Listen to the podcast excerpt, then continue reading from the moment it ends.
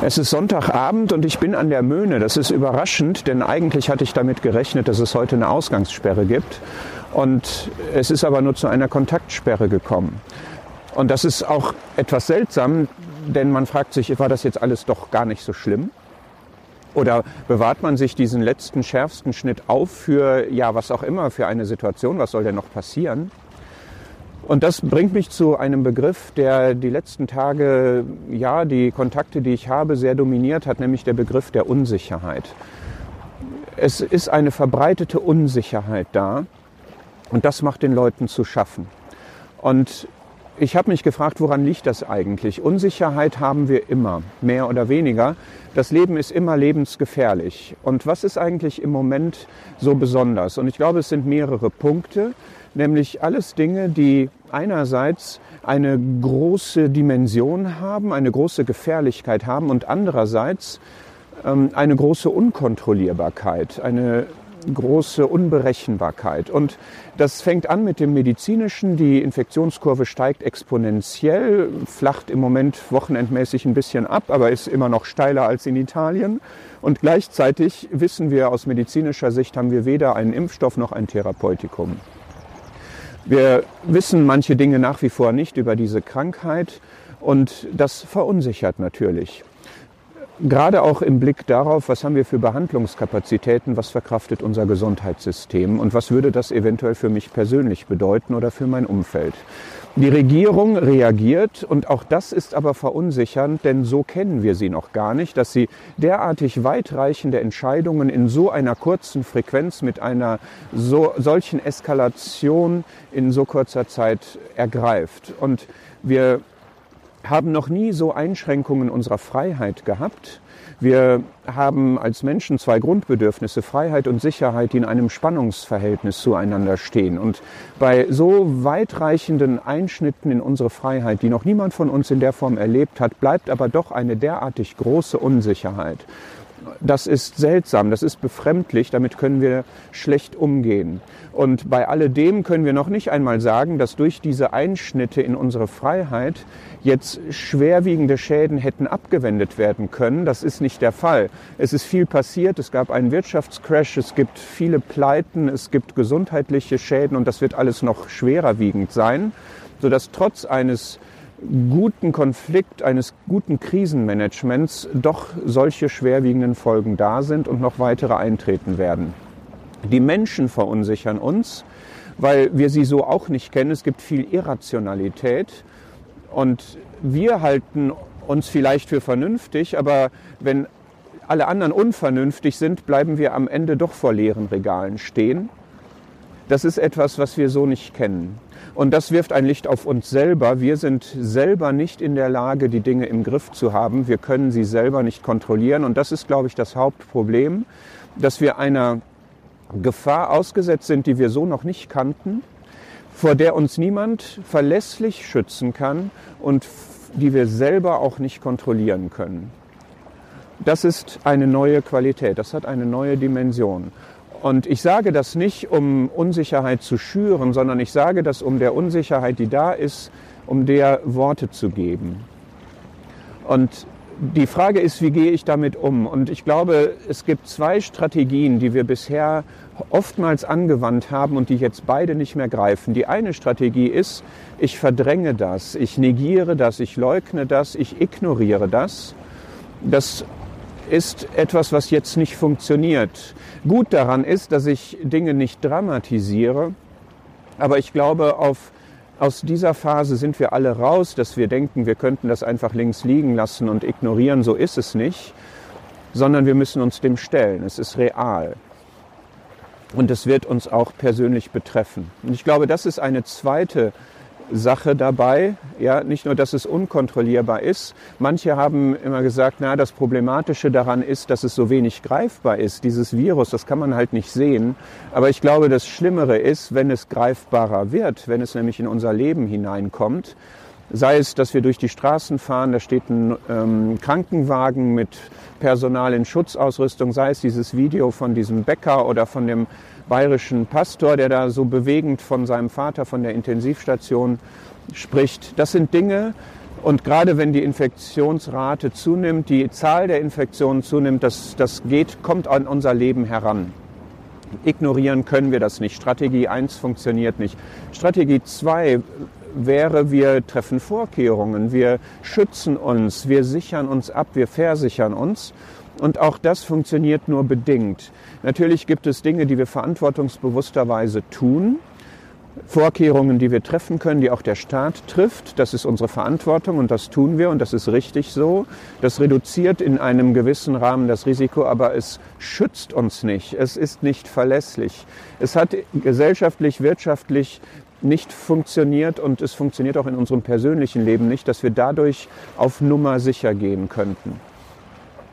Und das sind jetzt zwei Strategien, die nicht mehr verfangen, und ich möchte da mal die Aufmerksamkeit darauf lenken, dass wir vielleicht oft einer Illusion angehangen haben. Einer Illusion nämlich, wir könnten die Realität gestalten. Wir könnten nach unseren Vorstellungen Zukunft oder Gegenwart oder Wirklichkeit verändern. Wir könnten dem Ganzen einen Rahmen geben, wir könnten framen und dann ist es so, wie wir uns das vorstellen.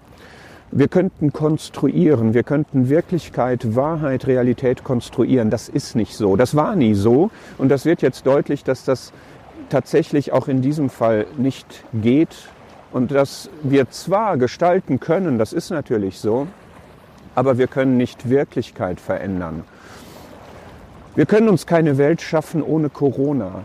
Wir können uns noch nicht mal eine persönliche, subjektive Welt schaffen ohne Corona. Das, das geht nicht. Und da stoßen wir an Grenzen, die uns Menschen gesetzt sind. Es kursiert gerade so eine Nachricht, ich habe versucht zu verifizieren, ob sie authentisch ist, aus Italien von einem Arzt, der da in der Intensivstation tätig ist und der sehr bewegend schildert, wie wie sie sich da abmühen und wie sie letztlich nur noch eine Relaisstation sind für Menschen, die zu Hause sterben müssen oder solche, die sie behandeln können. Und der einfach realisieren musste mit seinem Team, wie begrenzt sie sind, dass sie als Menschen an ihre Grenzen stoßen. Und er ist tatsächlich, und es ist krass, vom Atheisten zum Christen geworden durch einen Pastor, der da, ein alter 75-jähriger Pfarrer, der da auf die Station eingeliefert wurde, jetzt auch gestorben ist und ihnen aber das so vorgelebt hat, wie es ist, auf Gott zu vertrauen. Und ich möchte das gerne weitergeben, denn das ist die Strategie, die hält in einer Zeit der Unsicherheit und zwar unter zwei Gesichtspunkten. Der eine ist, ich habe eine Unsicherheit, mit der ich nicht umgehen kann, die ich nicht kontrollieren kann. Das ist Fakt. Und die habe ich im Glauben auch. Als glaubender Christ habe ich keine Gewähr, dass ich nicht Corona bekomme. Ich habe keine Gewähr, dass ich die nächsten Wochen überleben werde. Die, diese Gewähr habe ich nicht. Und ich frame mir das jetzt auch nicht in eine rosarote Welt zurecht. Die Gewähr habe ich aber, die Verheißung habe ich, dass was auch immer geschieht, Gott bei mir sein wird. Und das ist in einer Situation, wo mich die Gesellschaft, wo mich das Gesundheitssystem, wo mich vielleicht auch meine nahestehenden Personen verlassen mögen, aber wo Gott mich nicht verlassen wird und wo er mir Frieden geben wird, wo er mir Beistand, wo er mir Schutz geben wird. Das ist etwas, was ich nirgendwo sonst in dieser Form, in dieser Verlässlichkeit bekommen kann. Und das wird uns, meine ich, doch vor Augen geführt, dass die menschlichen Möglichkeiten limitiert sind. Und dieser Arzt hat das so gesagt, wir stoßen an unsere Grenzen. Und ich möchte sagen, ich habe in meinem Leben auch eine Erfahrung gehabt, als ich einen Burnout hatte, dass ich festgestellt habe, ich habe Grenzen. Und ich brauche Gott nicht erst an oder jenseits der Grenzen, sondern ich brauche ihn auch innerhalb meiner Grenzen, innerhalb dessen, was mir menschlich möglich ist, bin ich auch auf Gott angewiesen. Und das Zweite ist, aber das beruhigt alleine schon. Und das Zweite ist, wenn wir über Ungewissheit reden, über Unsicherheit, dann ist aber doch eine Sache sicher, das wissen wir alle, nämlich der Tod ist gewiss, mors certa, aber die Stunde ist ungewiss, hora incerta.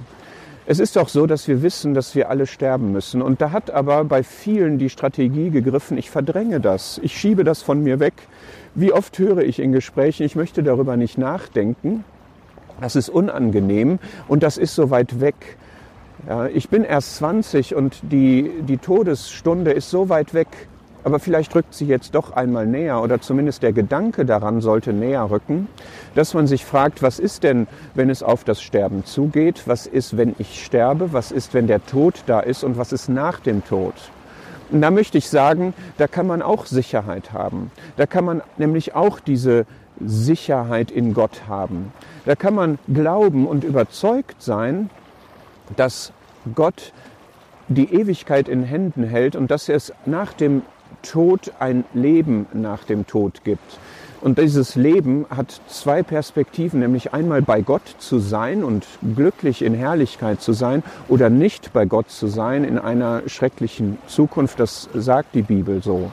Und welches mein Schicksal ist, entscheidet sich zu meinen Lebzeiten, nämlich danach, ob ich mit Gott Frieden gemacht habe, ob ich mit Gott ins Reine gekommen bin, ob ich mich zu Gott bekehrt habe, ob ich Buße getan habe über mein Leben und ob ich an ihn glaube, an Jesus Christus glaube, der der Retter ist, der eben dieser Schutz ist, der eben diese Sicherheit bietet über den Tod hinaus. Und das möchte ich doch gerne wirklich mal so ausdrücklich aussprechen, dass das eine wichtige Entscheidung ist, die für uns alle vielleicht jetzt doch mal etwas näher rückt und bitte denken Sie darüber nach, wenn, was ist der Worst Case für Ihr Leben, wenn Sie jetzt über diese Situation nachdenken?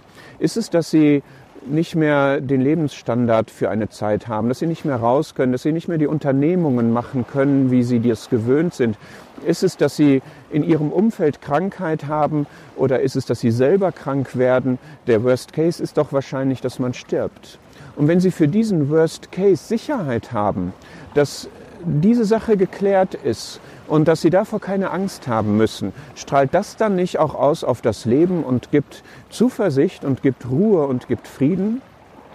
Ich wünsche Ihnen das. Es ist immer noch Zeit zum Nachdenken und wenn Sie möchten, lassen Sie uns drüber reden.